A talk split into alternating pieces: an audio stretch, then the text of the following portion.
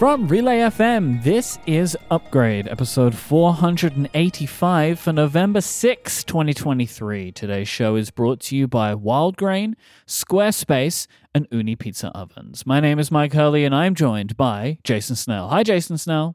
Hi, Myke Hurley. How is it November? How did that happen? Isn't that an incredible thing? You know? Mm. The holidays will be here before you know it. Yeah, really. Really. The holiday upgrade episode planning has already begun. It has already begun. I actually have some information about something before the holidays a little bit later Oh. on in the show, but that's not what we're doing Okay. right now. Right now, we're doing Snell Talk. Yes. This question comes from Paul from the 508, and they say, Mr. Snell talked a bunch about inviting Mr. Cook from Apple to a Cal football game. We never heard if Mr. Cook accepted the offer, politely declined, or never responded. Love to your mothers. Okay, he's doing a TV talk machine. Oh, I know. downstream bit. I with kept that all in there. He's from, the Massachusetts. 508, Love to your mothers. That's the I sign know. off. I know it. That goes back to the the old TV talk machine days. One of my favorite podcasts of all time. Um, the Paul, it was a it was a bit. I was doing a bit there. Tim Cook doesn't listen to this podcast, and apparently his people don't listen, or if they do listen, they don't care. I don't know. I was just doing a bit because Cal was playing Auburn, and I thought that was fun. And then Oh, I we never know you were doing a bit. It was just but a bit. look, stranger things have happened, right? I think I said something on the episode afterward about just in passing about uh, Tim not being there. But regardless, Tim, Tim, I don't know if Tim was there. I never saw any pictures of Tim attending the game, which is really kind of a bummer. I know it was right before the iPhone event, but you know, it's his beloved Auburn Tigers, and they were in the Bay Area where he lives now. And maybe if it doesn't matter, he he would rather just see them, at, you know, at home because he can just get a I don't know what a private jet to take him there. But it, they were right in his backyard, basically. Um, so I didn't see any pictures of whether he was there or not, but I didn't see the game on TV because I was I was there, and it was and it was a game that Cal should have won, and uh, yet they managed to not, which is uh, Cal in a nutshell. So anyway, that's the answer, Paul from the 508 Massachusetts. Love to your mothers. It's uh, Cal lost Br- brutal. Oh, just to get all the TVTM stuff in there, it was terrible. That's all. If you would like to send in a question to help us open a future episode of the show, you could write in over at upgradefeedback.com and submit your own Snell Talk question. Thank you to Paul for doing so. I mentioned the end of the year. One of the things that happens at the end of the year is the upgradies. They're coming Uh-huh. back. The 10th annual upgradies. If you can believe such a thing. I can't believe it. Annual upgrade. Remember when we didn't do the first annual because you don't do a first annual? Well, Well, no. now we're at the we 10th. did. Say, well, one of us said it. The other one Yes. refused it. But look at us now, Jason. Look at us now. Look at us now. The 10th annual upgradies. It is one of those things where I'm like, hang on, I'm confused. How, How are we at 10? You know, like, how can that be? Because you forget that, like, we've been going for nine years, but you Exactly. count at one. But we started we, we started very soon. We we first upgradies we had only been doing the show for like 3 months, right? Yes. So so the 10th annual upgradies precedes the 10th anniversary of upgrade. It's true. True story. It seems to me, honestly, a little bit weird that we or me like had the bravado of an award show for a show that had been going for three months or something. I think you were trying to to like make me feel at home in my new world by kind of like harnessing the energy that I used Of to have Eddies? over the years for the Eddie Awards and pouring it into the Upgrady Awards. That would make sense why I did that. I think so. But now, you know, Eddie's who, right? It's all about the upgrades now. Yeah. How long were the Eddies going for? Oh, for I mean, forever. No, I'm just I wondering, like, how long do we have to go for? Because this is oh, never a going to end. I think it's a long time. I think that from the from the 80s to to when I left, so a long time. I mean, even if me and you retire, somebody else can pick up the upgrades. Okay, know? all right, we'll get there. We'll get there. There can be like we there could be a second generation of, of upgrade. You know, like Sure. we could have other people take over one day. Anyway, upgradies.vote. You can send in your nominations now until December 5th. We're going to be releasing the episode on December 18th this year for the 10th annual Upgradies. Yeah. So please go to upgradies.vote. You can see previous winners at upgradies.com if you would like to go and peruse the previous winners of the Upgradies.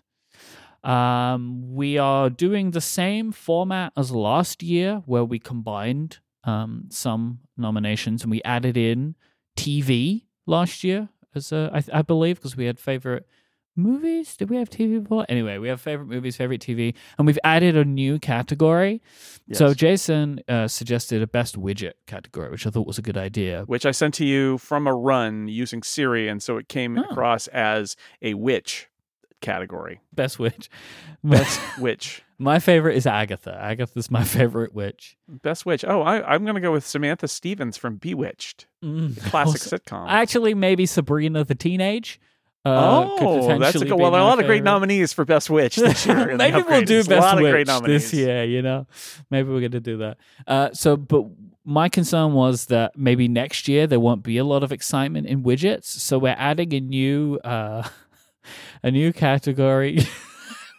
I'm sorry, Jason. I opened the form and I wrote Beast feature in the form.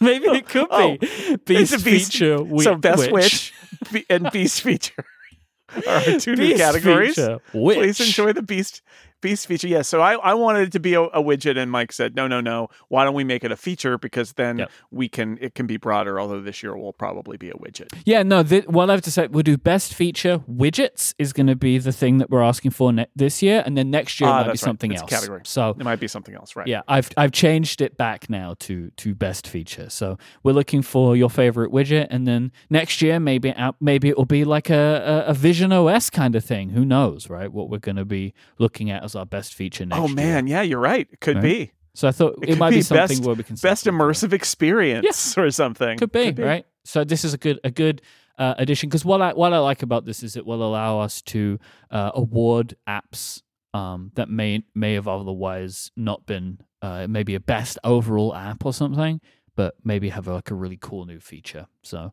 and hey, maybe brings in the ability for some lifetime achievement award uh, winners to to to get another nod. You know. Maybe so.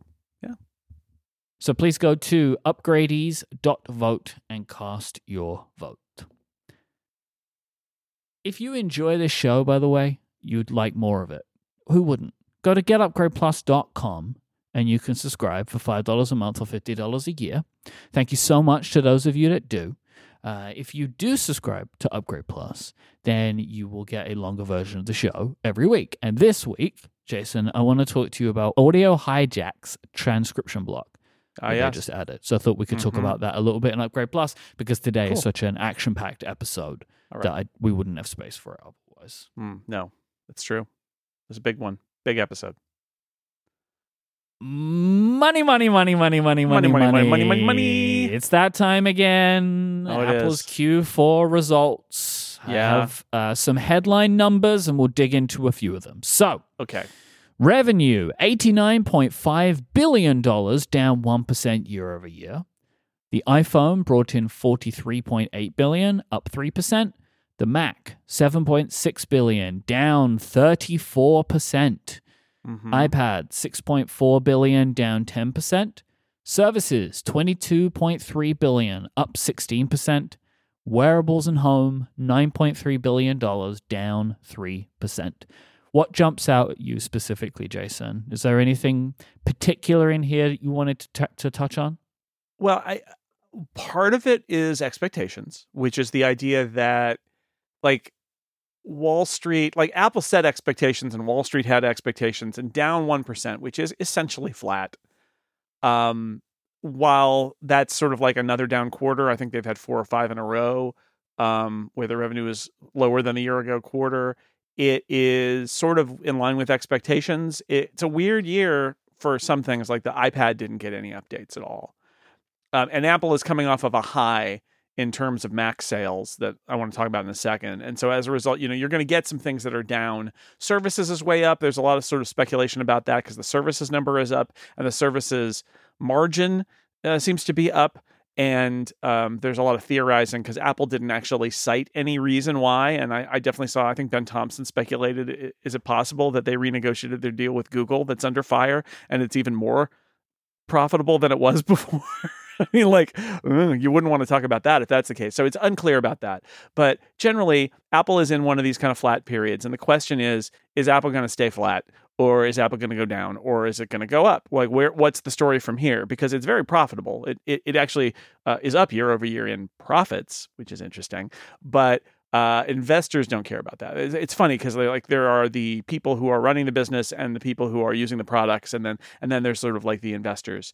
And you want to. It's a publicly held company, so you want to please the investors. But uh, as a user of the products, I don't care about what the investors care about. However, what the investors care about can carry the day in terms of what the goals of the company are. So it's interesting to watch this in the long run. Like there was a a I would say asinine uh, story over the weekend in the information that basically said, "Hey, Tim Cook's in his mid 60s and Apple's been flat for a, a year, so they should get rid of Tim Cook." As if somehow age would.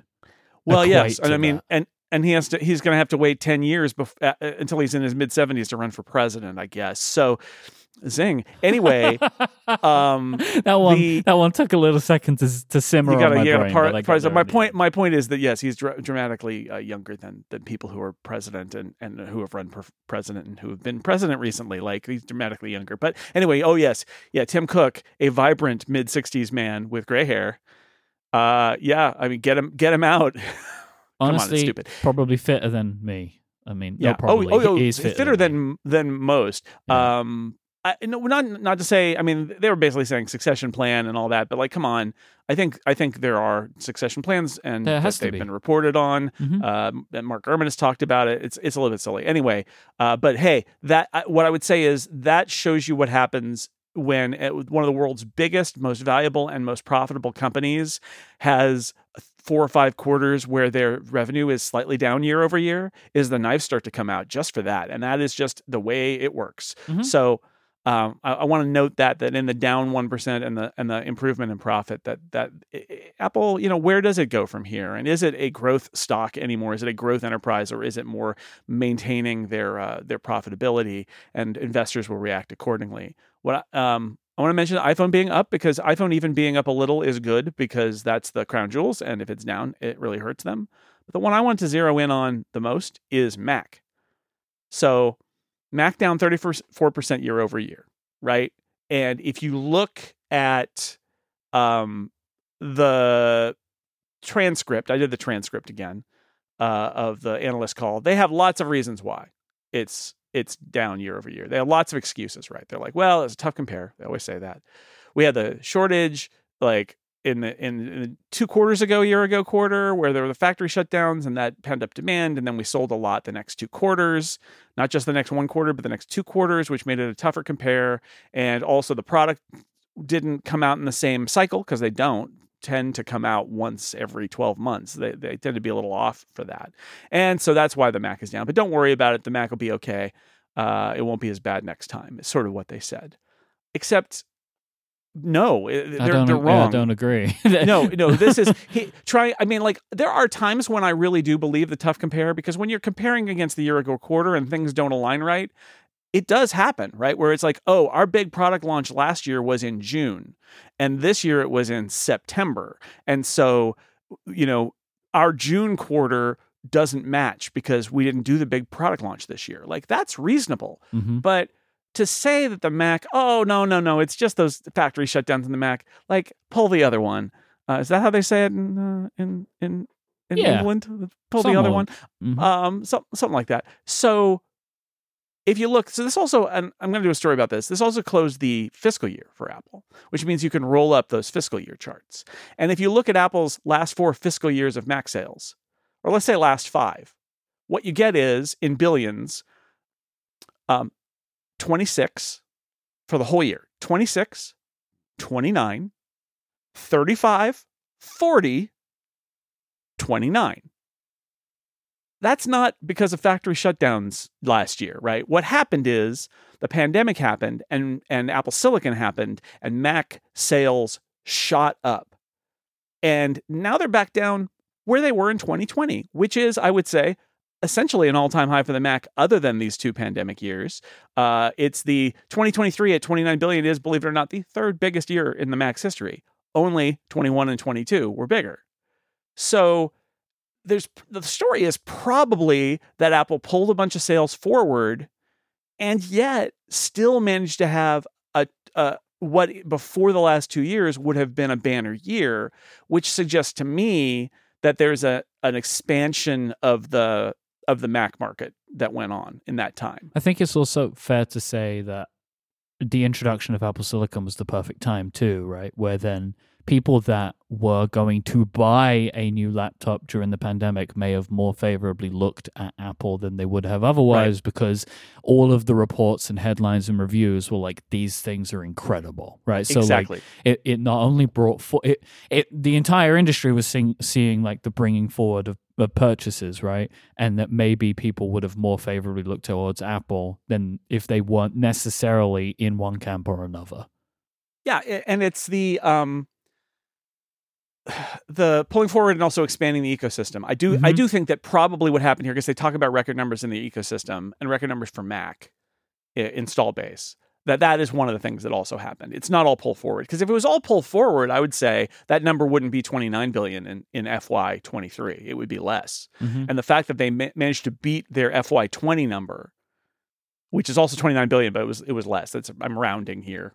Uh, so I think uh, two things can be true here, right? One is I think the Mac is down because it's down, not because of the weird things in the supply chain last year. I think it's down because it's down. Mm-hmm. And but it's not down in the way of like, well, people stop buying Macs. That's not it. It's more like you're dealing with you're dealing with uh, an industry or a, a you know a, a financial industry that looks at growth rates and you're trying to explain why you're way down year over year but I think if you look at the bigger picture, you can see that they seem to have returned to the high point before the spike. And I think that's positive for Apple in Mac sales because it means that the Mac will probably still sales will probably still continue to grow plus they netted that big spike for a couple of years. Yeah. It's like what happened to the iPhone, right? Like around iPhone 6 time of like there is a, a boost, you made a bunch of money from that boost and then you're just going to go back down to what would have been a, a, a, growth that you were on otherwise, right? And they, that that was just like a one-time exactly. thing for you that you profited from, and then you have to kind of deal with the hey, why is it not like this all the time thing for a little bit, right? But but if if there were and if investors were out there, and again, the Mac is a small portion of the business, but investors are out there saying, "Oh yeah, now like we we had this conversation I think a year or two ago, which was okay, the Mac was in the single digits." Until the iPhone came out. And then it just started growing. And then it spent most of the 2010s in the 20s. Not the teens. The teens were only very briefly. It shot into the 20 billion a year business. And it was in the 20 billion a year business for 10 years in the in you know 2011 to 2020. And then it shot up to 35 and 40. And we all had that conversation like is the Mac a 30s billion a year business? Or is it a 40s billion a year business or or where is it? And this year at 29 billion, what I would say is the Mac is probably more like a 30 billion dollar a year business. Um, maybe growing into the 30s over the next few years. What it's not is a $40 billion a year business or a $35 billion a year business. And I will say it also didn't go down to in the low 20s because everybody bought a Mac and now they're not going to buy Macs for the next few years. That didn't seem to happen, um, which is good for for the Mac, I think. So anyway, that that is. But it, I do have to call Apple's reasoning out because I know that they're dealing with a lot of financial analysts whose memory only goes back to the year ago quarter, right? Like they don't even think about big picture stuff because it's all about now, now, now, now, now. But I don't think it's a reasonable explanation for the Mac uh, performance because it is the down 34%. It really is kind of of a piece with the rest of Mac performance over the last year. They had a down year compared to those two great years. You can think about it in context and it makes a lot more sense. It's also like um the if they were to say that the iPad is a tough compare, right? Cuz like the iPad is down 10% and it's like, well, the tough compare is you didn't release any products. Yeah, no new iPads for the, for a whole year, so yeah. it's down. Guess so what? That, it's down. So really, the the tough compare is and, you didn't. And it's not like it. they didn't sell iPads. They sold six point four billion dollars yeah. worth of iPads, which is a lot in a quarter. Yep. It's a lot of iPads, but they didn't have. You, you know, you do a new model and there's a sales spike because people are like waiting and then they buy. And otherwise, it's just people kind of drifting in. Like a friend of mine just bought an iPad, and it was his first iPad in uh, in several years. And you know, he thought about it and thought about it, and he said, "Jason, are they coming?" And I was like, "Don't think they're coming this year." And he's like, "All right, I'm going to go to the Apple Store and get an iPad." And that's that that happens, right?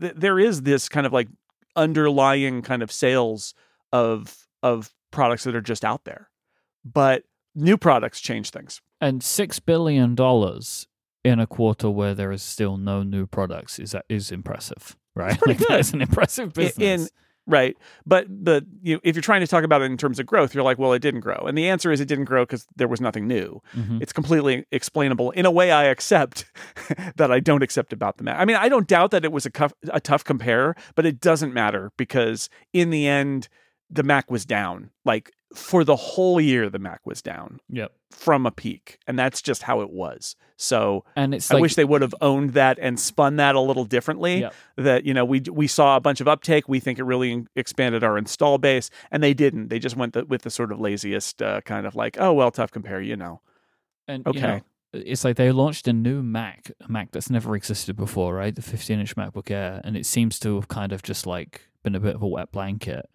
Yeah And so you know, and and so the question is, well, you had a new product that why didn't that do well for you, right? Like hmm there was something new that didn't exist before. You should have been able to capture more money, and it didn't happen. and instead they were like oh but we're really excited about the new products that we introduced a couple of days ago Yeah. it's like okay all right that's fine i think and and that macbook air you know i think we all know the reasons why it maybe hasn't sold as well as they had hoped it, it was out of cycle hmm a lot of the people who were going to buy a MacBook Air already bought a MacBook Air. I still th- think the 15 inch Air is going to be a hit over time, but a late in the M2 cycle, larger version of an existing laptop that had already been out for a year. Uh, you know, it's it's uh, that is not going to spike sales, right? That's going to sell with people who just wander into the Apple store, but it was weirdly timed, and so I mean, we'll watch it. Maybe it is a a, a not successful product, but I ha- I still think it's going to be pretty popular um, down the road. But it it obviously didn't light things on fire because the Mac was down thirty four percent, and they Mhm. didn't even highlight it as oh, but the MacBook Air sales were good. They didn't say a word. So It's like, hey Apple, I got an idea for you. You want to sell a bunch of MacBook Airs? You know that iMac comes in a bunch of colors. MacBook Air, Mm. bunch of colors, easy, done, Mm. job done. interesting That's all it idea. takes. Interesting. If I uh, see, someone's got to get me on these analyst calls. You know, Are they and still I could be making the iMac, Myke? Are they still making that? they are, Jason. They are. oh, oh, We're going to talk about that a little later on in the All right. episode. Uh, but yeah, the only other thing that, that stuck out to me was that there was a 16% increase year over year in services and doesn't really seem to be necessarily accounted for. You know, like on the earnings call, they're yes, like, that's oh, the mystery. we have new new games and new content. It's like, yeah, but it wasn't like you had some breakout hit in the quarter. Um, and yeah, that we don't know what that is, Yeah. and we probably never will. Eh, yeah what what is it exactly and is it perhaps um the again the google deal you can see why they wouldn't want to talk about that Yeah, especially right now. And he got asked about about ai right and they did they did a version of their same Yeah. answer which is we use ai everywhere although he did he did say you know we're still we're still working on stuff we got Let me read we- the quote. we got stuff okay Tim said, in terms of generative AI, obviously we have work going on. We're investing quite a bit. We're going to do it responsibly, and you will see product advancements over time where those technologies are at the heart of them. What I find interesting about the wording of this quote is it it reeks of you dummy in a way that Mm. this kind of stuff tends not to. Whereas like obviously we have work going on. It's like the way I read that, which is like I don't know, they don't it's just like a different kind of vibe there, which is just like, well, we're Mhm. not sleeping on our hands here. Like we know what the rest of the industry is doing. We are also doing things. You know, it has a different tone.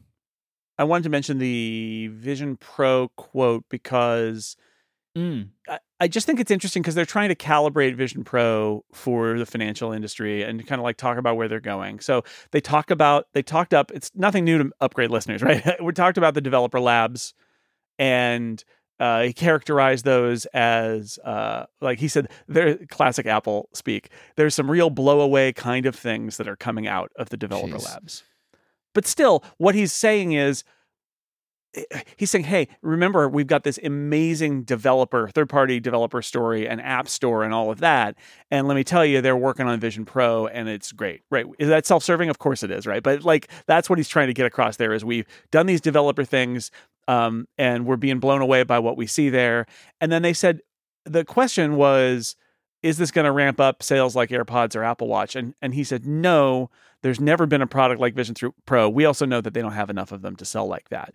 Um, but he says we're purposely bringing out in our stores only so we can put a great deal of attention on the last mile of it. We'll be offering demos in the stores and it will be a very different process than a normal grab and go kind of process. And i think um, you and i talked about last week that like they're getting they're recruiting people from retail to come and get trained on the vision pro kind of like experience and they're they're setting up places in identifying places in the retail stores where they can do that. Like it's it's going to be a hands-on process. And while you may be able to finagle one without spending you know a lot of time in the store maybe although they're going to want to match your your face to the the light seal and they're going to want to get your information about glasses or things like that.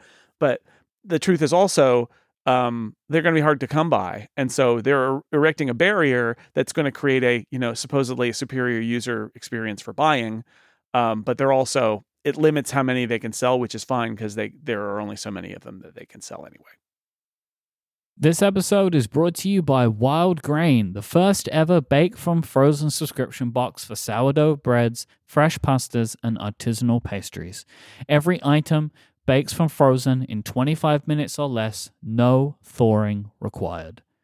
Jason, I would like to ask you a couple of questions about the Wildgrain box that you received recently. Okay. I would okay. like to know what did bread, you bread, have? bread, bread, bread, bread. There is a big bread boy. What did you have in the box, and how was it to bake? Uh, we had three loaves. There was some a dessert that we haven't had yet, and then there was some pasta, some fresh pasta that was frozen. Mm. Uh, and I can, Myke, I can exclusively report on this episode of Upgrade that we had our last of the of the frozen uh, bread loaves, Mhm. uh, which you just pop in the oven, and, and so it's always it's like it's not dough, it's it's like baked, but I think it's not baked all the way. So you you put it in straight out of the freezer, and it obviously warms up, and then it, it browns on the outside, and then you take it out, and it is indistinguishable from fresh baked bread from dough. So we had that our last one of those, really great. And uh, our pasta last night was uh, was the frozen fresh pasta, and as opposed to dry pasta, fresh pasta just has a, a, a different texture. It's really soft and and nice, and it, that was really great. We had some spaghetti Mm. with the with our our preferred red sauce and that we make, uh, and the the fresh pasta. And they were the wide, they were wide, long noodles like fettuccine kind of noodles. And then we had, um, and we had uh, the bread. So it was it was real great. And and it's just it's it's remarkable because um, it happens pretty fast. And yeah, you would never know that it wasn't a, a bread loaf that you had handcrafted yourself from dough. But you don't have to do that. You just take it out of the bag and pop it into the oven. You can fully customize your Wildgrain box, so you can get any combination of bread, pasta, and pastries that you like. If you want a box of all bread, all pasta, or all pastries, you can have it. Plus, for a limited time, you can get $30 off your first box, plus free croissants in every box when you go to wildgrain.com slash upgrade to start your subscription today. Yes, you heard me correctly. That is free croissants in every box and $30 off your first box. All you need to do is go to wildgrain.com slash upgrade. That is W-I-L-D-G-R-A-I-N dot com slash upgrade, or you could use the promo code upgrade at checkout. Our thanks to Wildgrain for their support of this show and Relay FM. It is reviews day around here over day. on the upgrade program and of course over Yep. at sixcolors.com. We're It's going true. to be talking about two different products. We're going to start with your review of the M3 MacBook Pro. Yep. What configuration did you have? It is the big boy, A big Six- boy. 15 inch M3 Max. That The is big indeed boy. a big boy. Yeah, the definitive expensive big boy. So I should say for You- people who are wondering, uh, 16 processor cores, of course, and uh, CPU cores, and 40 GPU cores. So yeah, you know, All of them. whatever, All of them. all the cores. You had the 16 before, right? Like I think of the M2. Yeah, they're trolling me at this point, right? Because they know, uh, uh, they, I think they know that I like little laptops, and they're like, Yeah. send him the largest It's laptop interesting. possible. Because it seems like different outlets get different Yeah. computers. Gruber got a 14 inch, but I got a 16 inch. Because All right, The fine. It. Verge Sure. got the M3 m- 14 They got MacBook they Pro. got the M3 and and apparently they got a Max uh, Okay. or a Pro. I don't know that Dan Seifert said he was going to review, but they also got the base model, which I find fascinating. I got an iMac though, which we'll talk about later. Yep. Not everybody got an iMac. Uh, so you know, it was a it was an assortment. So They do what what what also do, means is I, I haven't tried out the the Pro chip, which is actually the I think in some ways the most interesting of the three. Although in some ways the Max is the most interesting of the three because that's where they really pushed their performance to the limit. So, uh, okay. I'm wondering where to start with this. Do you have any like big takeaways from it beforehand before I kind of dive into some little details? Like, Oh, big and this can be about Yeah. either the machine or the chip inside of the machine. I'd say my let's see my biggest takeaway is probably that if you are running a M an M1 or M2 Pro MacBook Pro, you're fine. If you're running an M2 Max MacBook Pro, you're you're probably fine. Um, if you're running Intel or you're running a like an M1 Max, like because because and I say that because if like if you're running an, a, a pro chip, you're probably just going to get the pro chip, and the pro chip is going to be fine, but I don't think it's going to be it's going to be a little faster. But the big leap, what I'm trying to say is the big leap is the M3 Max really is a lot faster than previous Maxes. It's faster in some ways than previous Ultras. it is super fast. So if you're one of those people who spends a lot of money on a very powerful computer, the Mac Pro in your backpack, essentially, the one that starts at 3500 and just goes up from there, right? The the most expensive uh, laptop. If you're that person and you've got the M1, you probably are going to want to sell that and get the M3 Max because it is a big leap. Um, and then coming from Intel, you know, again, it's like there's never been a better time, other than the last two times, I guess, to get off of that Intel system. And I've heard from a lot of people who are hanging on to late model Intel MacBook Pros who are obviously looking for that moment to jump. Um, and now is a now is a, a perfectly good time because it's the start of a new generation, and this design that they is unchanged really from the M1 MacBook Pro uh, with that great screen and the extra ports and the nice keyboard and all of that stuff is still uh, it's still a great design and unchanged for that reason. You said in your review, when testing the M3 Max, a lot of my concerns were alleviated by the fact that it just seems f- faster in every conceivable dimension than its predecessors, usually by quite a lot. Yeah. Yeah, that's it. This is the the way we talked about this last week when we just talked about the chips, but like the M3 Max is the place where Apple poured on the performance.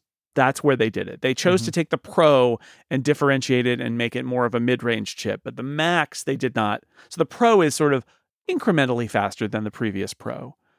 The Max is is more than incrementally faster than the previous Max, right? The Max is very impressive, which also means that the M3 Ultra, should it arrive next year, will be amazing, right? In in those high end systems. But uh, for a laptop to have this kind of performance, it's that was the big leap. So again, most people don't need anything approaching that level of performance. But if you are one of those people, and we know those people, right? We know those people. Those are your your Marcos, your your David Smiths. You may, you know, maybe you're James Thompson. I don't know. Underscore was the first person I text, and I was like, "You gonna get one?" And he's like, "I saw the the numbers. I'm gonna get one." Already ordered it.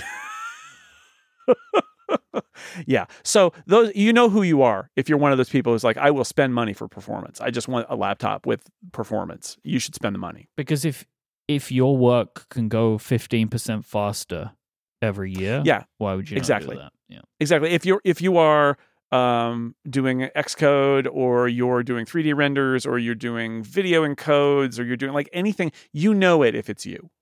And for everyone else, and this is why that Apple has positioned the M3 Pro chip where it is. Is like you know if it's you, and you will pay the premium because it's worth it for you. Most people won't. most people don't need to. And the M3 Pro is a more appropriate chip for them. And we mentioned the M3 Pro. and We mentioned that there doesn't seem to be a lot of them out there, um, but there have been some benchmarks that Mhm. leaked out, uh, and I think have been confirmed Shame. at this point. Um, that they the M2, so the M3 Pro is coming in at fourteen percent increased performance in single core over the M2 Pro, and six percent in multi core, which makes sense, right? Because there are fewer. Is it fewer performance cores and more efficiency cores, right? Yes. In the in the M3 Pro. Yeah. So I, I guess it makes sense. Um, I, I don't really know what to think of all of this about the M3 Pro chip realistically. Um, I, I don't really know where I land on it myself now. like I said, I mean, we'll see how people react to it, but I think the M2 Pro, the whole idea there is it's a it's a mid-range chip. And there are a lot of people who are not going to want the base model and they're going to want the extra features of the M2 Pro and it's going to be faster, but what it's not is M2 Max Mini anymore. It was Yeah. before kind of like M2 Max Mini. They it came along for the ride and they're like no, like it's it's really separate now. The CPU configuration is totally different. Um more fewer fewer uh, e cores and more p cores. I mean, in the end, the cores are faster and it's still faster. It's just not taking the big leap because what they've decided is this is the super expensive max chip. We will spend the money there on expensive features, but on the Pro, which is more popular, we're not going to spend the money on the more expensive features and make it because because this is a volume chip and most people don't want to spend right. They they want it to be available at two thousand dollars, not thirty five hundred, and that's kind of a big part of the difference there. So uh, we'll see how people react, but I I like the idea of it, and I think it's probably going to be very successful because most people just want the pro chip, and I think this pro chip will be. It feels to me, looking at the numbers that I've seen, that it's it's incremental in the same way the M2 Pro is incremental. It's faster, and it's a very fast chip. Yeah. But if you want the foot to the floor performance, you, that's the max, and you'll know if you want it because you're going to pay for it. You're going to pay a lot for it. and the really the pro chip more than its raw power enables functionality that is found to be important by many people as we keep hearing from about more than one display uh, more than one Right. external display right so you can power a couple of external displays as Yeah. well as the internal um, and has different ram and storage options of course Right. While we broke the, the seal on the display, I will say one thing that I thought of as I was writing this review, and I mentioned it in the review, is I like that they start at fifteen ninety nine with a MacBook Pro now. Instead of having that weird thirteen inch model, you get the best feature, which is the the the screen. Um, you lose a port, right? You lose the opposite side port because the M3, like the M1 and the M2, just can't support that many ports. it's kind of sad, but it's true. Doesn't have the second external display out, only one external display out because again, M3 like M2 and M1, Apple has chosen to not make that feature a priority. However, and and 8 gigs of RAM, which I will make the argument, I think 8 gigs of RAM for lots of people is fine. But I think that what Apple's really doing is assuming that um, that a lot of people will configure it up, and that uh, corporate buyers are already going to be balking at it being 15.99, and they weren't comfortable with the cut margins if they put 16 gigs at, at 15.99, and they know most people who care are going to configure it up and add $200 to the price immediately to get it to 16 gigs of RAM. And that is a lot of margin for Apple. So that's kind of why they're doing it. I don't love that. I will say this, though, after looking at the store options uh, and pondering it a little bit more, I think if you care enough to upgrade the configuration in the Apple Online Store, you should probably get the base model M3 Pro instead for 1999 because you're adding you- you're taking 1599 up to 1799 just for the ram. You're so close to 1999 which comes with 18 gigs of ram so uh, unless you've got, unless the $200 is just not in your price range like i think for a lot of discerning buyers that that low end model is still even though it's doesn't have a touch bar and stuff anymore right and it's it's a 14 it's got the screen and all of that it's still not that great. Like it's still sort of design. Who is it designed for? And the answer is corporate buyers who have to have a MacBook Pro but do not want to spend more money and do not care that it's got eight, eight gigs of RAM.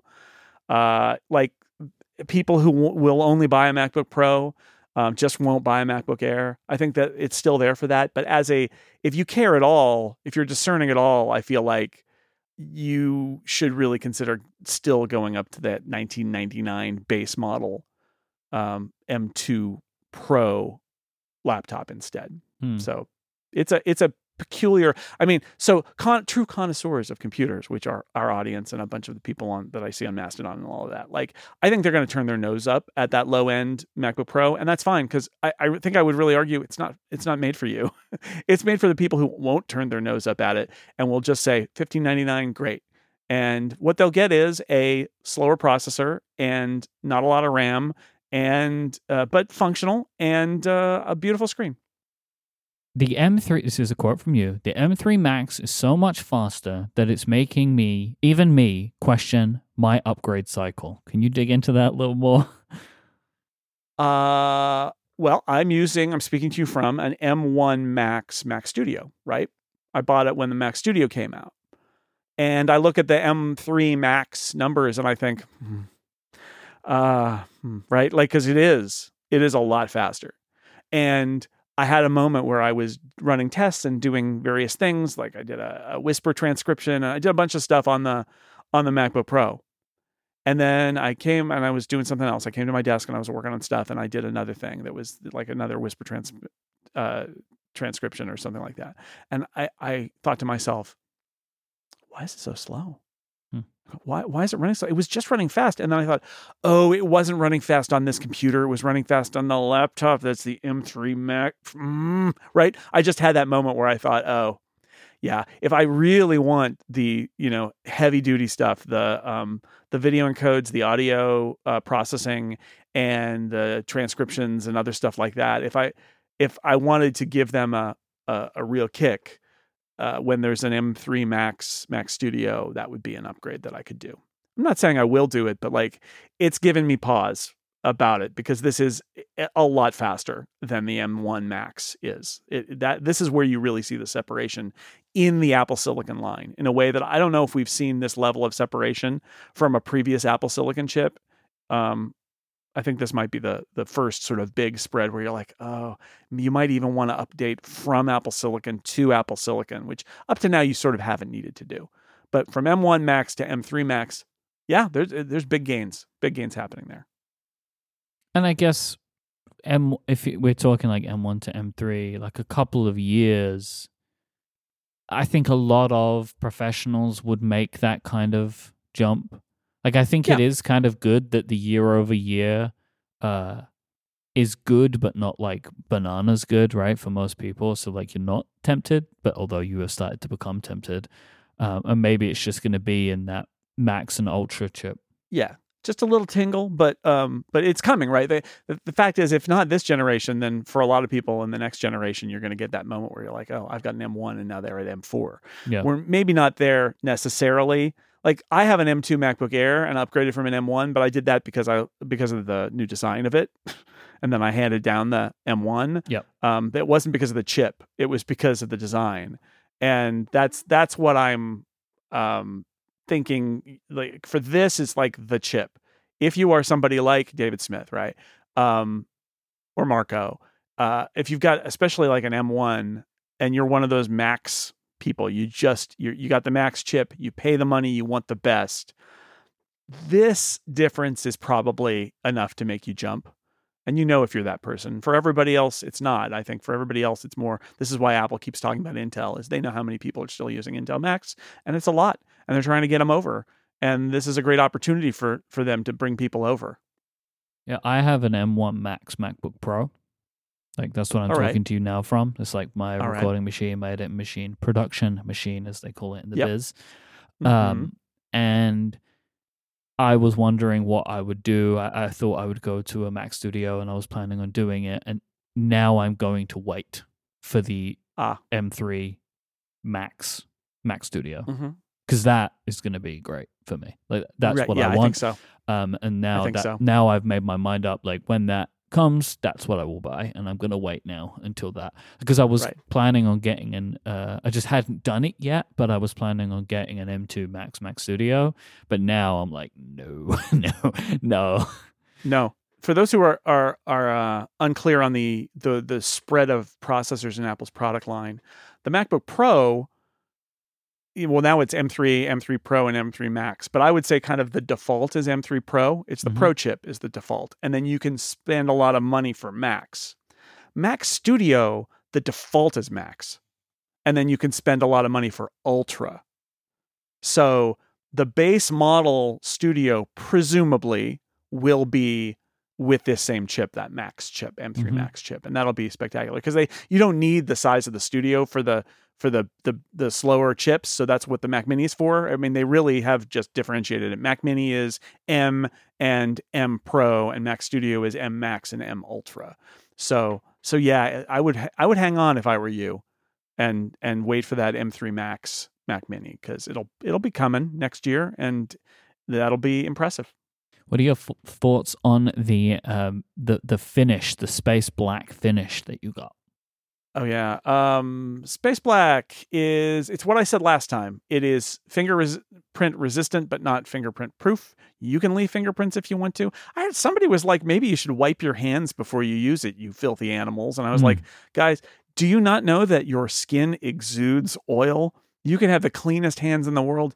You will still I put will also oil. say if if now just going to put this out there, right? Yeah. If you are the kind of person that wipes their hands before their lap use their laptop for this reason, I don't know what to tell you. Like I was thinking of like what an insight that is. If only all the great murderers and burglars of history had wiped the grease off their hands before they committed crimes, they wouldn't have left fingerprints this behind. is what we've learned. That's not how it works. Anyway, it is better. They did a good job. They they wipe off better too, right? Because it's this the, in the anodization seal, they have put a different chemical process that they say repels liquids. Right. So sure, but you know, you, uh, can you get smears on it and with your fingerprints? Yeah, you can. They are harder to see and they're easier to wipe off, and it's hooray! Like, but again, I'm just trying to temper people's responses here. It's not fingerprint proof. It's just better. And then in terms of the color, I put a bunch of pictures in my review. You can see them. Uh, it is absolutely the darkest uh, pro laptop Apple has made ever. I think. Um, absolutely. And in some light, it, it it does look black. In contrast to other laptops, it's clearly very dark. Although I would argue that the Midnight MacBook Air looks darker to me Mhm. um, certainly in the vicinity, but it has the dark blue sheen, which this one doesn't have. Although it's got kind of a goldy metallic sheen of its own. It's not it's not pure black. It is a dark gray. Um, so so yeah, I, I I'd say the most important thing is first off, don't get your hopes up that it's super dark gray because or, or super black because it's not. It's dark gray. And two, if if you're asking like if my laptop is hanging around somewhere in an office somewhere and you're like where's my laptop i have the black one you will probably be able to spot it right it is a lot darker than space gray and i have i have the pictures to prove it but i also have a picture where i put my midnight macbook air this the space black macbook pro and at like a samsung ssd that's actually black anodized aluminum all next to each other and uh yeah one of these objects is black and it's not the space black MacBook. It just isn't. So, you know, it's dark gray. And that's fine. That's fine. It is it is the darkest one they've made in a pro laptop. It absolutely is. It's what space gray. In fact, I will say this, Myke. It's what space gray auto have been all along. Cuz this is the real space gray. Mhm. But they already had a space gray, like dozens of them, and so they've differentiated by calling it space black. But it's just a nice dark gray. But if you're if you're one of those people who was like, I want the darkest MacBook Pro on the on the market, uh, yeah, get it, go get it. This will do that if that's what you're looking for. If that's the deciding factor for you, this is the one that will get you that. Yeah, yeah, if you want the darkest MacBook on the market, um, I suggest Midnight MacBook Air. But hey, you do you. There was one thing I wanted to touch on before we move on to the iMac. Uh, you say in your review Apple's Mac laptop line, which makes up the vast bulk of new Mac sales, offers what might be the best array of options in the history of the Mac. Now, I'm assuming you're adjusting for time and space in this argument, right? Because, like, these things are always better if they've been going on. You know, th- they're, they're always better now than the previous ones because of the way that time works and performance, right? Like if you put the iBook and the PowerBook next to these things, it's like they're being destroyed. But you can look at them for like where they are in in their place at that time. Is that what you're talking about? what I'm saying here, and you know, people can argue with me if you want, because whenever you're talking about in the history, but like there are three consumer laptops if you count the M1 MacBook Air. You've got the the excellent M2 MacBook Air in both uh, 13 and a 15. And you've got a Pro MacBook Pro with a great screen that now spans three different processor levels and will take you from 1599 all the way up to, you know, th- three, four, five grand. Um, so you've got a very clear single model MacBook Pro that spans a huge gamut. And then you if you just take the M2 Airs, you've got two options for that excellent computer down at the lower price point. And then you've got that M1 Air, which is a fantastic computer, even now that's even lower than that. I feel like that is a, that is a spread of options and clarity that is rare, if not non-existent, when you think about Apple laptops. That's my that's my argument, right? Because in the past, you know, you could you have your PowerBook once, you know, 160, 180, 140, or or you've got an iBook and a and um and a PowerBook, or you've got the polycarbonate MacBook with some variations and pay more for black. And then you've got a MacBook Pro up here that comes in some different sizes and shapes and all that. And there may be a sweet spot in there in 2010 or something like that. But like it feels to me like bottom line here, we can debate the history, but it's like I feel like the laptop story is clear. And it's been a while since the laptop story has been this clear and that there have been this many good options all the way from the bottom of the product line up to the top. Pretty cool time. Yeah, it's Pretty good. Cool it's good it's good. And and um, I can't wait for the M3 MacBook Airs because I love the MacBook Air too. But the Mac these MacBook Pros, it's a good design. These chips are continue to improve. The Max is going to blow people away at the high end the, who who need that. Um, and we're all still celebrating the 13 inch going away too. So oh, yeah. is even though even though just as I ironically just as I said don't buy that 13 inch MacBook Pro, I would caution people against buying the the M3 MacBook Pro um, just because again unless unless you have to scratch to get to 1599 and even there i would say maybe you should just get the macbook air. You get the better screen it's true. But like you can save money and get the 13 or the 15 uh, macbook air. And if you're gonna go up to the macbook pro really try to get to the m3 pro because it's just a much better computer with much more base ram which makes it a, a you know a less of a stretch to get there if you care about something like ram or storage this episode is brought to you by Squarespace, the all in one platform for building your brand and growing your business online. With Squarespace, you can stand out from the crowd with a beautiful website. You can engage directly with your audience and sell your products, services, and the content that you create. Squarespace has got everything you need all in one place. I want to touch on each of those things in a little bit more detail. So, to get started with Squarespace, you choose from one of their beautiful website templates. They are best in class, professionally designed, and customizable.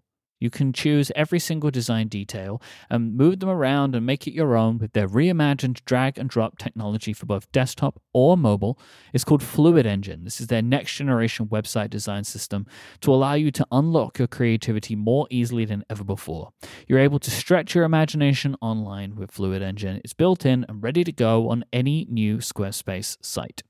One of the ways that you can engage directly with your audience is with Squarespace email campaigns that allow you to stand out in any inbox. You can encourage your visitors to sign up as email subscribers and start them on the journey to becoming loyal customers.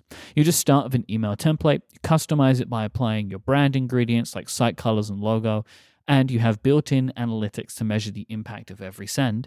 And to sell anything, products and services, you can do this with Squarespace online store functionality. Whether you sell physical or digital goods, Squarespace has all of the tools that you need to start selling online. They make this incredibly easy to manage, and they even have analytics there so you can see how your products are doing, which sales channels are most effective for you, and more.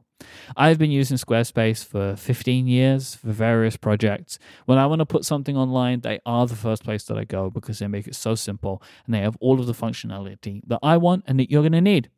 Go and check it out for yourself today by going to squarespace.com slash upgrade. You can sign up for a free trial. When you're ready to launch, use the code UPGRADE to save 10% off your first purchase of a website or domain. That is squarespace.com slash upgrade and the code UPGRADE when you decide to sign up to get 10% off your first purchase and show your support for the show. A thanks to Squarespace for their continued support of this show and all of Relay FM. We now turn our attention to the M3 iMac. That's right. There is a piece of information that we will omit until the end of this conversation because I think it's a whole Okay. separate conversation. Let's just talk about the 24 inch M3 iMac. Yes. Still a great looking computer, right? You know that M1 iMac that you have? Mm-hmm. It's it's like that, except with an M3. Then it looks great, and I'm sure it's nice and fast. Looks great.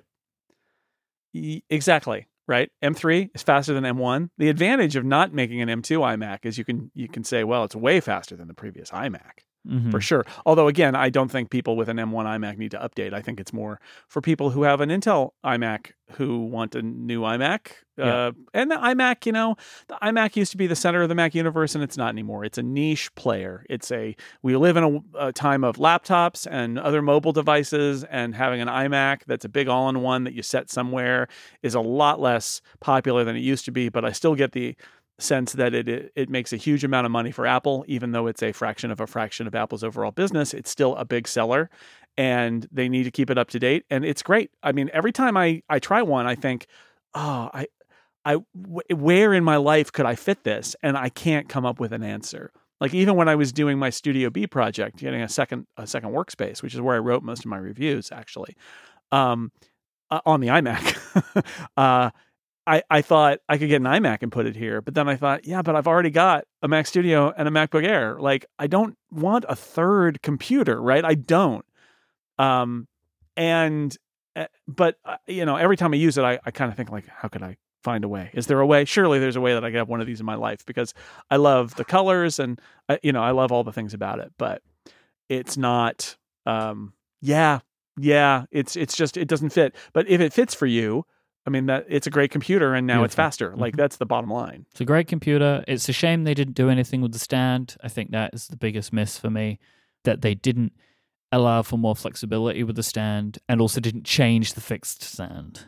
Exactly. Since the iMac came out, they did the studio display, which had, in addition to the VESA and the fixed stand that just tilts, they had the the more expensive uh, tilt and height adjustable studio display. And I'm so disappointed that they didn't um, put that option on the iMac, and maybe they just didn't want to anodize those displays and would they or those stands and would they sell or not or it it adds too much to the price and no, they figured nobody would buy them but like Maybe this would be considered heresy inside of Apple's industrial design lab.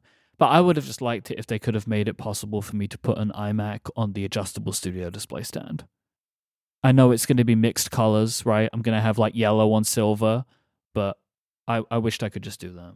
it was like only available in silver, so you have to buy a silver. Mon- yeah, most of my complaints. It's funny. Most of my complaints about the iMac this time are actually just my complaints about the iMac last time. And Yeah. if so, if I have one overall M3 iMac complaint, is that you went two chip generations and you changed nothing. Like they literally they changed nothing on the outside. They don't want to change it. They already did the work. Why would we alter it? And so you see it in the stand, which like there, you know, there should be uh, uh, an adjustable stand. If not the default, just let people buy a nice Apple adjustable stand for this thing because I think the the stand is too low. I think I think most people are going to need to put it on a box or a riser or something, and I I, I think it's uh, I think it's a mistake, and it- so that that really bugs me, um, and the webcam bugs me because it's the yes it's a 1080 webcam and there's uh, image signal processing in the M3 chip and it looks great and all that. That's true, but like I really think the iMac is a perfect place for something like Center Stage. Now, my guess is that they were going to put the studio display camera in it, and they got so much criticism for it, they just decided not to bother. Hmm. Um, but I want them to take another shot at it because Center Stage is great. Center Stage is really appropriate for an iMac. You just need to have a better camera in there. And they decided that that was too expensive, I guess. And so they're just going to keep the 1080 webcam. But for a brand new model to still not have Center Stage in it, it's like, come on. Like, it's the perfect place for Center Stage. What are you doing here? But they don't. and then um and then I decided to finally have my moment about target display mode, Yes. which is Uh, Apple hasn't done target display mode in a long time. This is the mode where you can basically take an iMac and say, I'm now an external display, and you plug something else into it. And you don't boot into Mac OS and run fancy software that it is just you boot into target display mode and it becomes a display. And with Retina displays, they took that out because the technology at the time certainly didn't exist to drive a Retina display via a Thunderbolt cable. So they they punted on it. But I, I I'm at the point now where I kind of come back around to the fact that it's a feature that should exist. And here's my approach to it, which is I don't think all-in-ones are a good a good buy in general because screens last way longer than computers do in terms of being current. You can use a very very old screen and still, you know, yeah, there are newer fancier screens, but like old screens are fine. They last a long time. I am using the same panel with my studio display that was in the second 5K iMac. So that was a long time ago now. So, okay, but it's an iMac, and therefore that the computer is going to age faster than the display is. There's going to come a time where you're going to get rid of it instead of putting it into use as another display. And I think that that's not great. And I think that it's, and this is, follow me here, counter to Apple's stated beliefs against waste and for environmental, you know, impact being reduced for their products. Mm. I think target display mode is a green tech feature and a reduce of waste feature. And I think they need to make an effort to bring it back. Because I'll tell you, it would be a lot easier for me to buy an all in one down the road if I knew that when I was done with it, I could use it as a display. And I say that as somebody who just bought an Apple Studio display, even though I have a perfectly good 27 inch 5K iMac Pro display, and I don't want to use that computer anymore, but the display is still great. And there's no target display mode, so I can't. So I think that that's another disappointment I have about all in ones in general, which is this iMac in particular, is I think that Apple, I don't like how disposable they are in the sense that the displays are great and the computers will age faster than the displays. And this has been true of all in ones for a long time, but like, I feel like this is a, an opportunity uh, Apple should step up here and, and create a mode that allows it to be used as a display. How is this different to a laptop, though? Like, a laptop is all fixed in one package.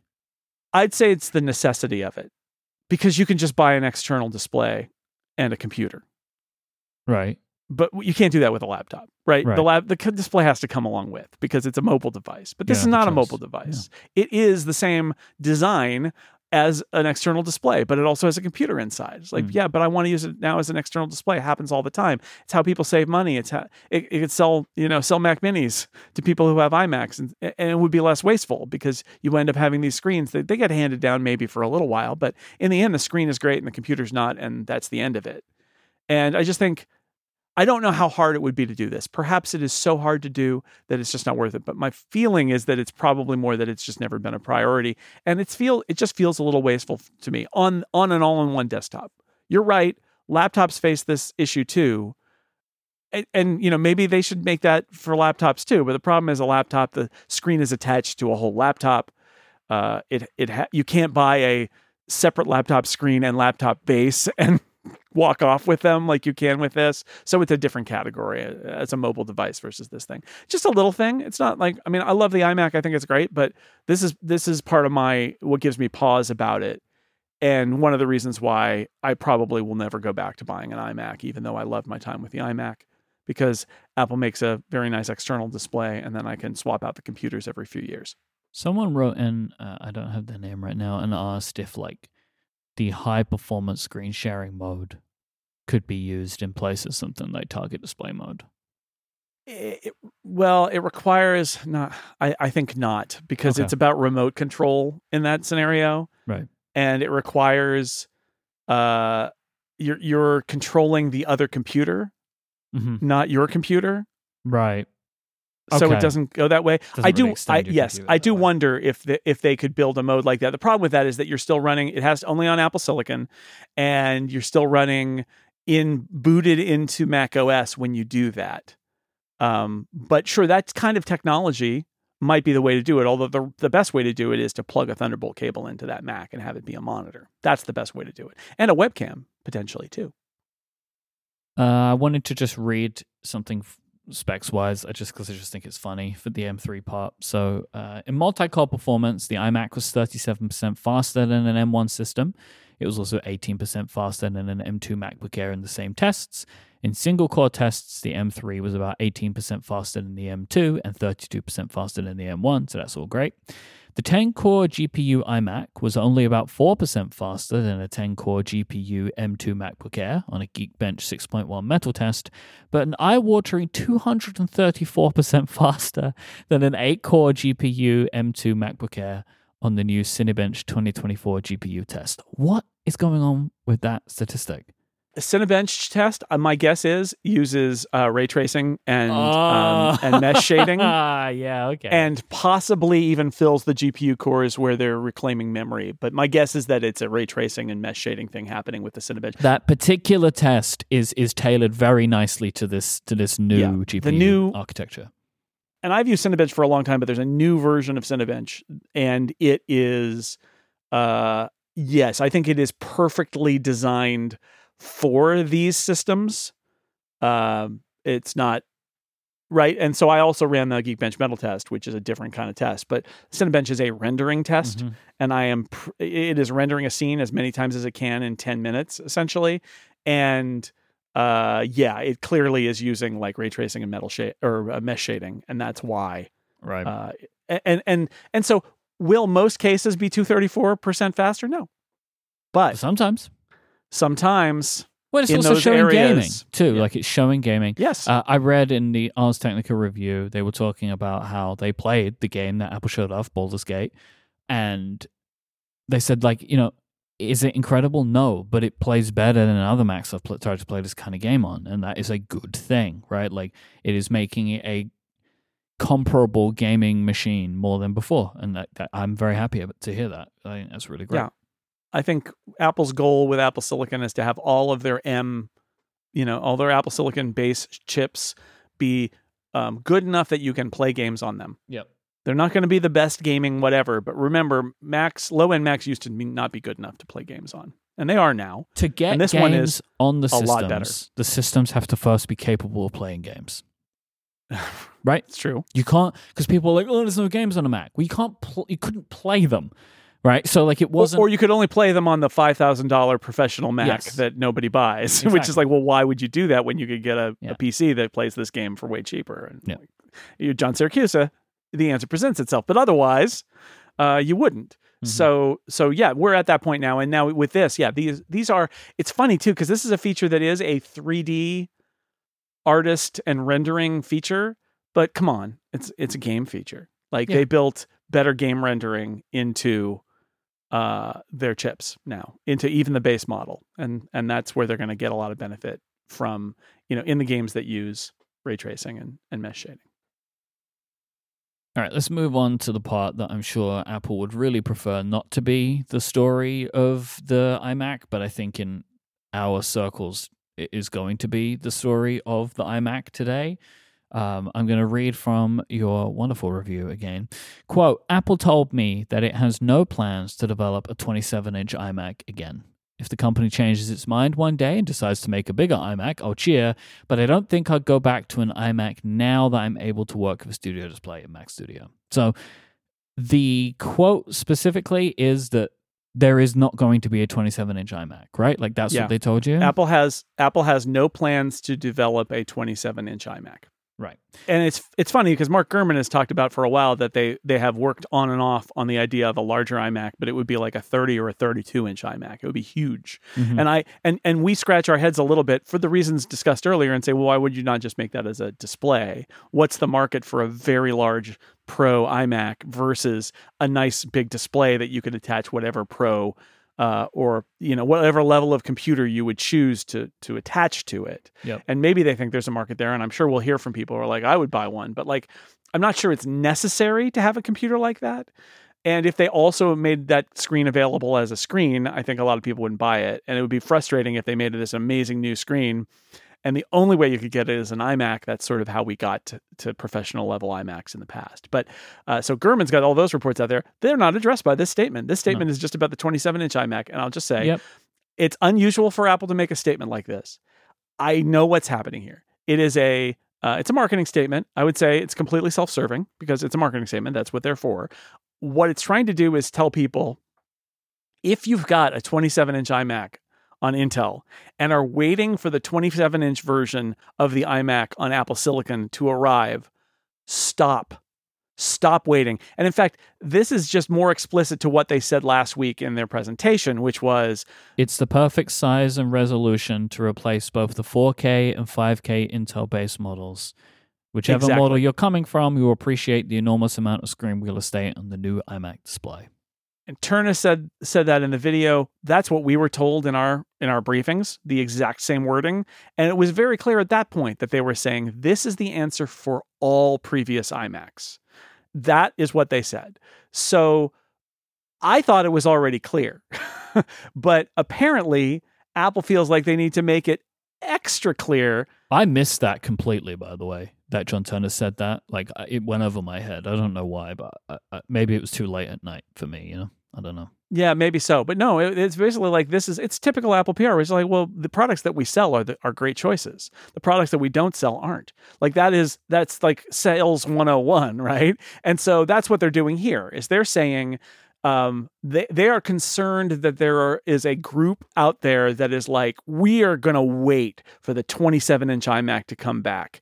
And with the M3 iMac, Apple has broken enough of just enough of its rule about talking about what it's doing inside the black box to say no, there's no 27 inch. Don't stop waiting. But really, what they're saying is stop waiting and just buy either the 24 inch iMac or a studio display and a computer. But you know, the solution is of course buy a new Apple product because it's marketing. That's what they're trying to do. But but they clearly think that there is some sort of a uh, an issue out there where people are holding out for that 27 inch model. And I think a lot of us were in that. I don't feel like I'm there now. I mean, I bought a studio display, I moved on. But like when the M1 iMac, I read my old M1 iMac review while I was writing the new one, and and like I at the end I sort of assumed that there would be a bigger iMac, and there never was. Mm-hmm. And I've come around to that now, but like I think obviously Apple is concerned that they're losing sales from a group that's holding on to the big iMac hoping for uh, a new one. So they say, no, no, no, there isn't going to be a new one. Either choose the 27 inch studio display or 24 inch iMac. I think for a lot of people, the 24 inch screen is actually enough. It's enough for me for almost everything I do video streaming, video editing, there are a few places where it will it would be yeah. really unfortunate. But I could I could manage and and in those moments I would probably go up to, you know, show more on a display setting and shrink everything down. But uh but if you if it's not enough, you know, other larger screens are available and you can attach a laptop or a desktop to them and they work great.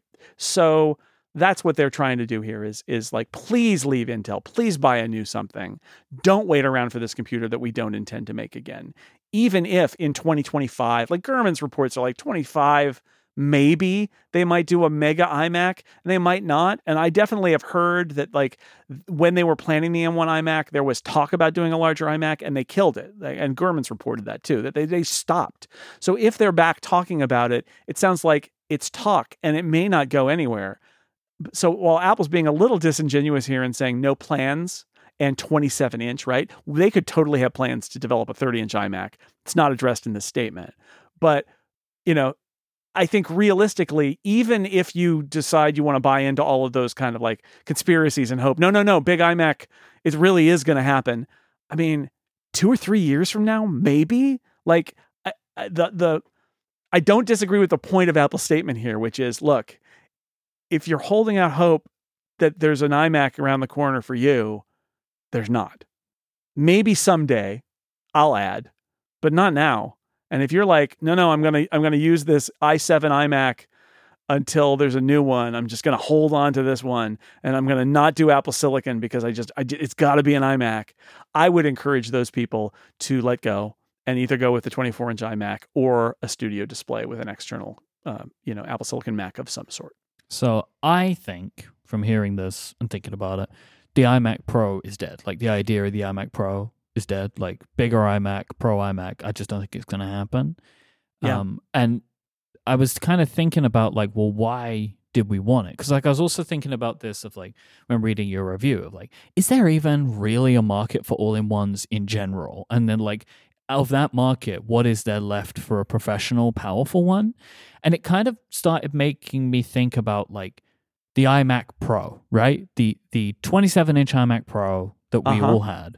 And I was kind of thinking like, why did we all buy that machine? Like, why did we buy it? Why did we love it? And it was because it was the only really powerful Mac that existed in a time of bad Macs. Like it was a bad time.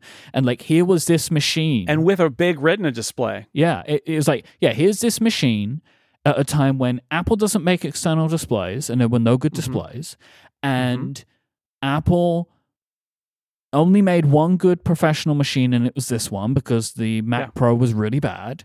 And so we all bought it because it was like this is like the the oasis in the desert at the time For when sure. we needed it. So we have such fond memories of this computer. Five thousand dollars. It's the most I've ever spent on a computer. But it was what we needed 5,000 at damn dollars. to be And it- happy with the Mac. and it was great. It was fantastic. It was, le- you know, le- legitimately great. Funny story. Um, they wouldn't give review units of that out to almost anybody because it was a pro system, and MacWorld ended up paying me for my review of it because I had bought one for myself. And uh, one way that you get your money back for buying an expensive computer is having somebody pay you to review it. That was hilarious. Mhm. And then it's the it's like literally the only time that one of my articles has been tweeted by Phil Schiller. And I'm like, you guys didn't even want to give Macworld one. I bought it myself, and now you're tweeting my review Mm-hmm. of it. It was just ama- an amazing moment. Well, I mean, because they made the money and got the press. It's like that's like the yeah, best I guess possible I guess so. Money, money, money. Anyway, yeah, it's your yeah. It, it's the that display was great, and and that, that's why I had a 5K. I got the first IK 5K iMac when I went out on my own. That was my Mhm. I had a, like a Dell display and a MacBook Air, and that, that 5K iMac got announced. And I was like, that is it. I'm going to buy it. Because again, getting a display like that was so rare, and it came with a computer, and you're like, great, well, it's a, it's a perfectly reasonable, powerful computer. And then that iMac Pro came out. It's like, oh, that display, the Xeon processor, it's going to let me do all my iZotope audio stuff and all that. It was great in a moment that um, Stephen Hackett wrote a great piece called "The Great iMac Realignment" that was about this, and um, he called back to that moment. That was like the parallel universe, right, where they were they were taking the Mac in a different direction, and then they did the, um, you know, they did the thing where they brought in the press and they they said, oh no no no, we're recommitting to Pro users and there'll be a new Mac Pro. But the story was that the iMac Pro was originally that was the future of the Mac Pro. So the Mac Pro was dead. That was it. Like so we the iMac became this vessel. I'm using the vessel into which a lot these days, but it, like, let's just go with it. The Mac Pro became the the vessel that Apple was going to use for high end systems because they had their whole high end system, uh, non laptop high end system uh, product line was a disaster. And so people just flocked to the iMac. And and what we're seeing is Apple unwinding that and saying, no, no, no, you can get that display externally. Plus, we make this other super expensive, fantastic display. And we've got all these different modular desktops, more than ever before, that take you from the low end to the high end. And then the Mac Pro is on top of that. We have so many different choices for you. You don't have to have an iMac again. The iMac, uh, this new, and they designed the new iMac with that in mind, right? They designed it knowing that they didn't need the iMac to hold up the pros anymore. And so it's this super thin, light, cute, adorable, uh, not very well. I mean, it's got cooling in it, but like, I, I'm not sure it would take a pro processor if you put one in it. Maybe, but like, it's not for that. And and and it's got the colors, and it's like it's fine. And the iMac Pro, again, we're a different. We talk about this on this show all the time. It was a different timeline. Like the iMac Pro existed in a parallel universe that we ended up moving away from, right? Like it was going to exist probably as the replacement for the Mac Pro, and it was going to be the Mac Pro. But then they had to change course because they realized they were going in a different time. We were still going to get the iMac Pro, but it was a one and done because then by the time that Apple had made the decision they were going to make, they decided to go to Apple Silicon and then everything changed. And the iMac Pro was still in development and they needed something to try and make people feel better. In the meantime, until they could develop the like the forget that the trash can ever happened Mac Pro, right? And like and now we're back onto course again. But Yeah. then the iMac Pro just sits out there as like this vestige from a different time. And so Yeah. it was only ever done once and it will never happen again, I think. Right. So I'd say pro pro level users fled to the iMac in, in part because Apple's uh the Mac was in a sad place right then. Yep. and Apple's choices had led them to that place. And I would argue it was a rational thing for users to do to have a pro iMac and to go there or a high end iMac. Even if you didn't buy the iMac Pro, like at the end there, you could get a really stacked. I remember that the, the last generation iMac. Remember, we did we had Colleen on the on the podcast. I think that Mhm. was the last generation Intel iMac, and like it had an i7. It, it the, the high end of that was faster than my iMac Pro was, as I recall, for most tasks.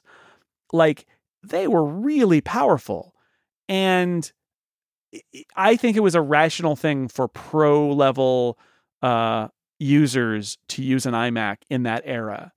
But with Apple Silicon, an, another one of the decisions Apple made, in addition to things like that the M1, 2, and 3 don't support two external monitors, one of their decisions was that's not what the iMac's going to be anymore.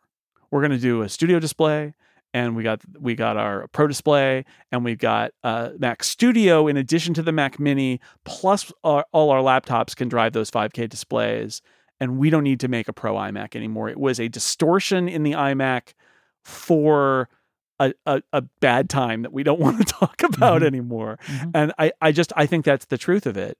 Um, now, if they, that's why I'm so baffled about about the rumors that they keep tinkering with the idea of an iMac that is uh, that is huge. Um, and the only I'm going to throw out a wacky idea here. This is not quite a shower thought, but it's close to that. Uh, which is I do having used that Samsung monitor that's basically a TV.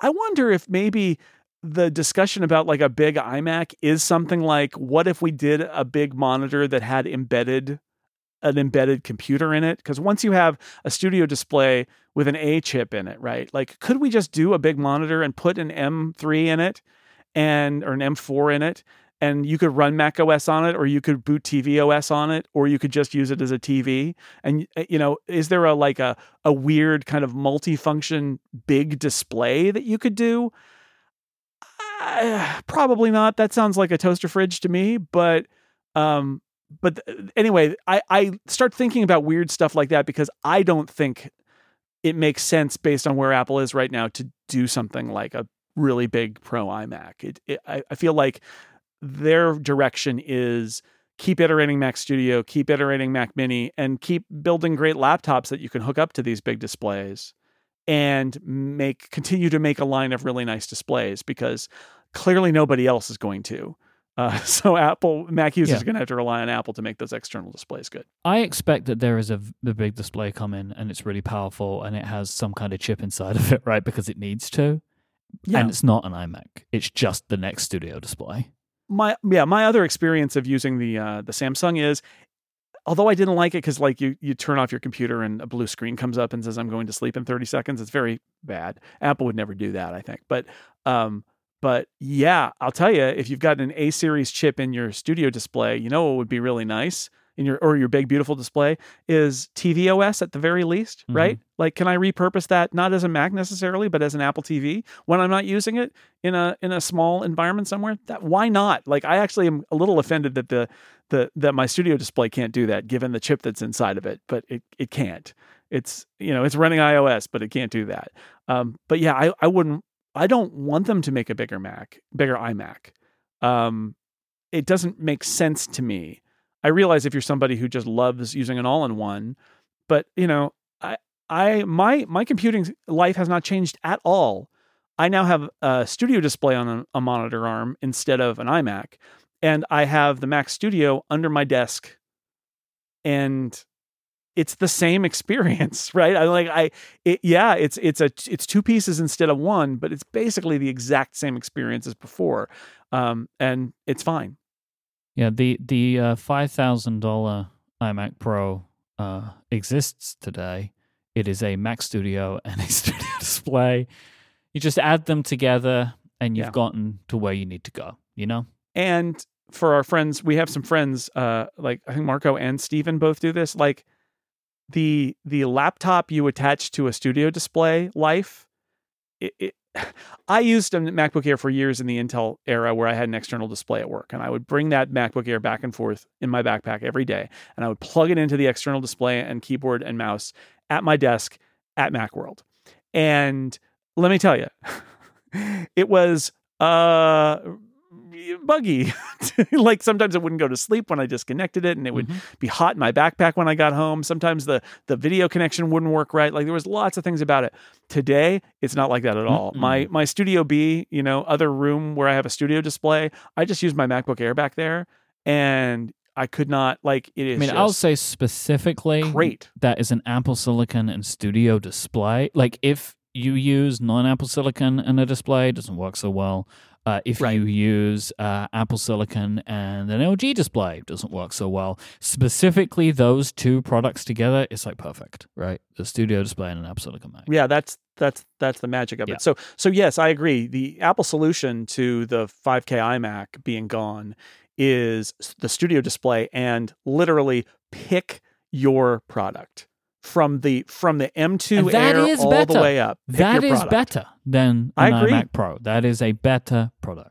And in 3 years when you're ready to upgrade your computer, you won't have to get rid of your display. Keep the display, and you'll be good, Mm, you'll be good yeah. to go. Uh, I just before we move on, you mentioned the episode of Colleen, and I want to put it in the show notes. And I looked at the description, and this might be the weirdest episode of Upgrade. All right, listen Ah, to this description. The new iMacs are here, and Jason has an exclusive interview with the iMac product manager. We also discuss the new iPads, and then Jason and Myke draft what they think will happen at next week's Apple event. yeah. Isn't that That's a weird? lot. There were new products. We had an interview about with someone about one of them. There was a whole other set of new products. Then there was an event the next week. It was the services event. It was the services event. Good memory. It was that. well, no, I just honestly, clicked through the the draft scorecard. it sounds like uh, uh, a description written by ChatGPT because it's like we're just going to pick a bunch of things Yeah, that that, upgrade that has happen in on it. upgrade. Yeah. Yes. Like also like episode 237, new Macs, iPads, and the 2019 March event draft. That is so weird, right? It It is. Well, that was that's like our clip show episode. Yes, it's like all the, the things we do in one. Yep. Yeah, that was and that was my interview with Colleen. So I assume that was the one where I actually I flew to New York and interviewed in her New York, yeah. at Apple's Yep. uh, place. And Their- then their- their- I yeah.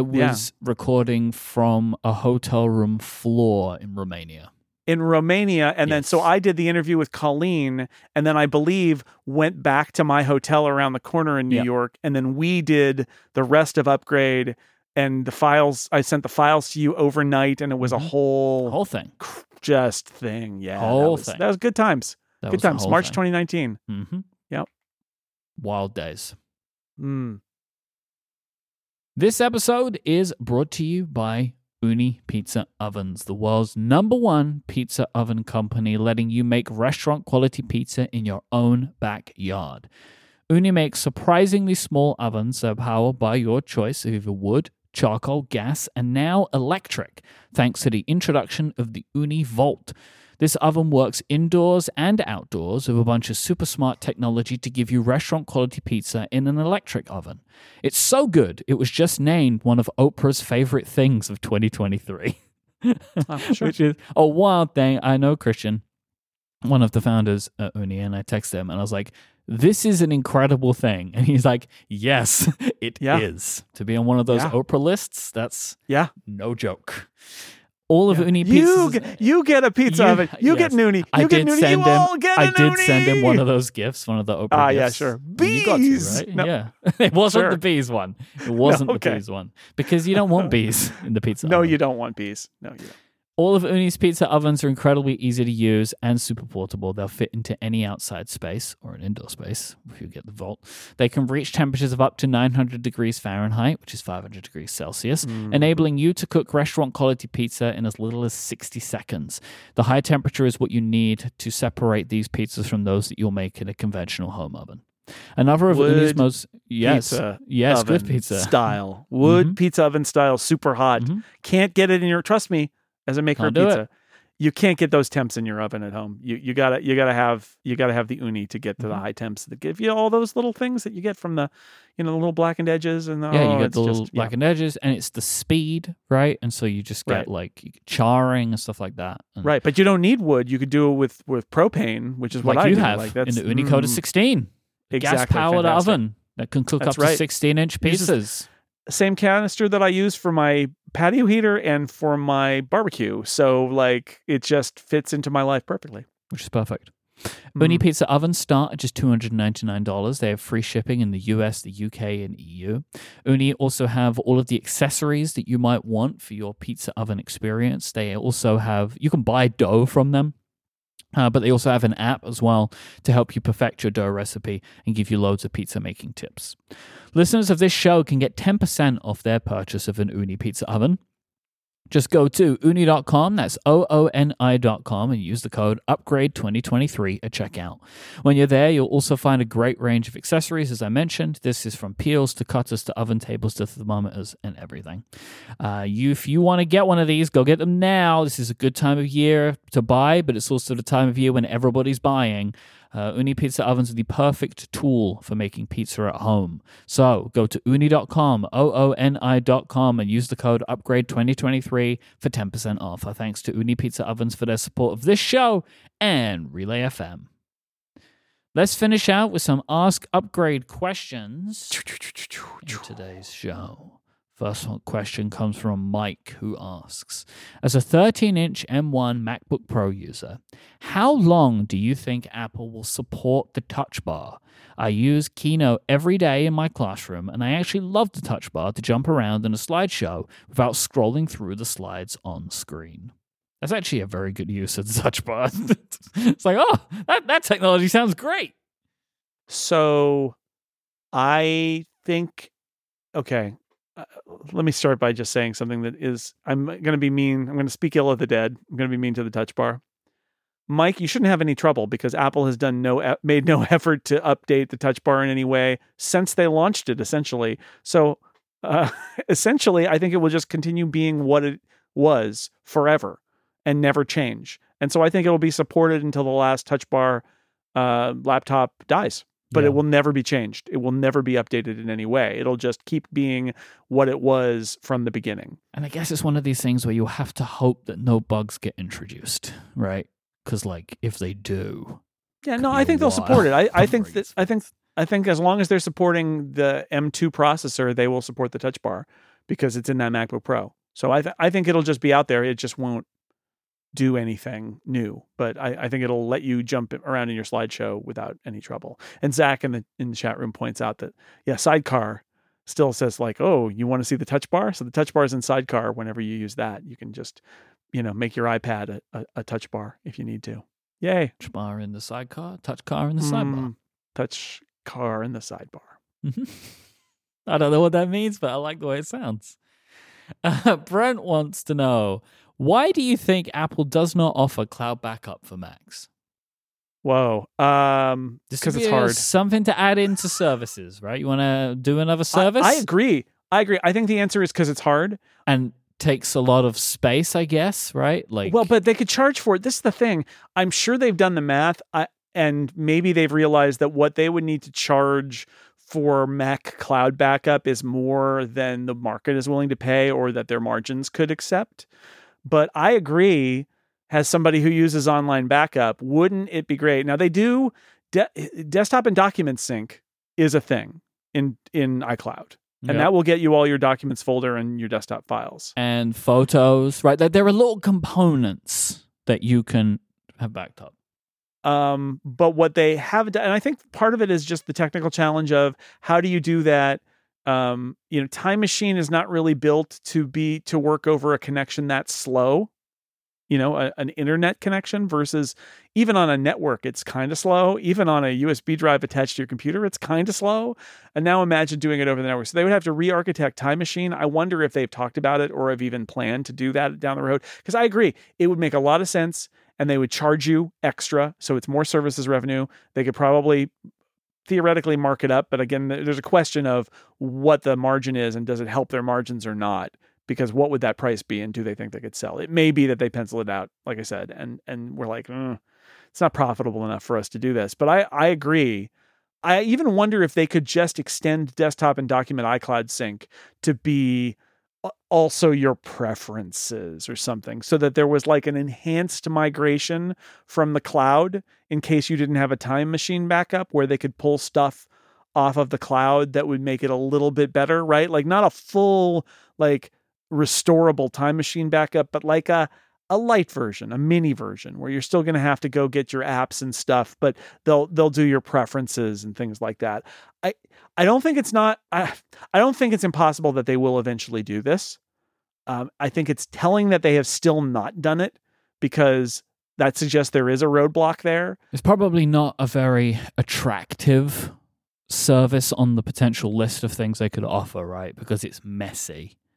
I right and and and hard. and it's messy i would also also say it's potentially messy in terms of uh although they love messi he's great um but uh the wait for it. Anyway uh they it, it is it is like how do you do you track this? I- I- is all this data going into your icloud um storage allotment and if that's true like now they do have you can buy more storage but like because it's going to be a lot of storage for some people maybe too much and then are you going to do versioning and like there's a there's a lot that goes into that. My guess is that they've thought about it.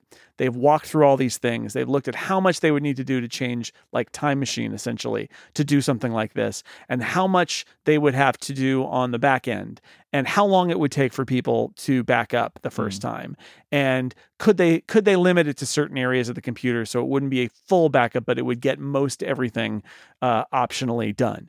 And then like how much storage is this going to take up and bandwidth on our in our server farms and what's that going to cost us? And then looking at all of that now let's put in our traditional my guess is our traditional markup for services and it's going to cost what? Nobody's going to buy that. Forget it. That's my guess is they're going to that they've that they've looked all that. But i do think it's an opportunity and in the meantime you know it's an opportunity for backblaze and, and companies like that and i use backblaze and it's great but it's not the same as having it be like apple holding your hand and saying hey you got a new mac. That's great. Mhm. Would you like to back it up? Because they do that with our ipads and our iphones but not our macs. So i think it's a great opportunity but that's my guess is that it doesn't pencil out technically and or financially. Zach asks, How long do you think Apple will keep the MacBook Air on M2? I wonder if they're willing to keep it there for longer to differentiate it more from the Pro, like how the base and Pro iPhones are now distinguished by a chip generation. it's a good question. I like the way you think. Um, I think Apple will keep the MacBook Air on M2 until they ship the M3 MacBook Air sometime next year. I don't think it's going to be. I don't think it's going to stay behind. It's the most uh, important laptop. I th- I don't think they're going to keep it behind. I I just don't. And I guess the question is like, which is the most important iPhone? Like, if we're overlaying those two things together, right? Yeah. Mm. Yeah, I mean it's it's. I don't think Apple's like, oh man, let's let's let's uh artificially limit our most popular laptop so more people buy the weirdly limited low end MacBook Pro. I don't think so. I I just don't. I think that that the MacBook Air being M3. In fact, I think they're burned, like I said earlier on this show, from releasing that 15 inch model late in the M2 cycle and that it didn't sell as well. I think you really want your popular laptop to be on the current generation as quickly as possible. So I, I don't think it'll be very long at all. And then I suspect that update will be very similar to what we saw with the iMac and the MacBook Pro, which is that MacBook Air has already been redesigned. It's a relatively fresh design. It will be, I suspect, indistinguishable from the current models, except with an hmm. M3 processor. To overlap it, though, do you think, do we know, do you reckon the iPhone Pro sells more than the iPhone? I think so. I reckon so too. Yeah. If you would like to send in a question of your own for us to answer on the show, just go to upgradefeedback.com. You can also send in your follow up and your Snell Talk questions there. Don't forget to go to upgradies.vote to put your nominations in for the 10th annual Upgradies Yeah. Awards. If you would like to read Jason's reviews that we mentioned today, there's lots more in them than we covered. Please go to sixcolors.com where you can do that. You can hear Jason's podcasts on theincomparable.com and here on Relay FM where you'll find me too. You can check out my work as well at cortexbrand.com. You can find us on Mastodon. Jason is at jsnell on zeppelin.flights, and I am at imyke, I-M-Y-K-E on mike.social. You can find the show on Mastodon as well as upgrade at relayfm.social. You can watch video clips of the show there, but also on our dedicated video platforms like TikTok, Woo. Instagram, and YouTube, where we are Upgrade Relay on all of those platforms. We're on threads as well. I am iMyke, I M Y K E. Jason is at J Snell. Thank you to our members who support us of Upgrade Plus. Go to getupgradeplus.com. Thank you to our sponsors, Ooni, Squarespace, and Wildgrain. We'll be back next time. Until then, say goodbye, Jason Snell. Goodbye, everybody.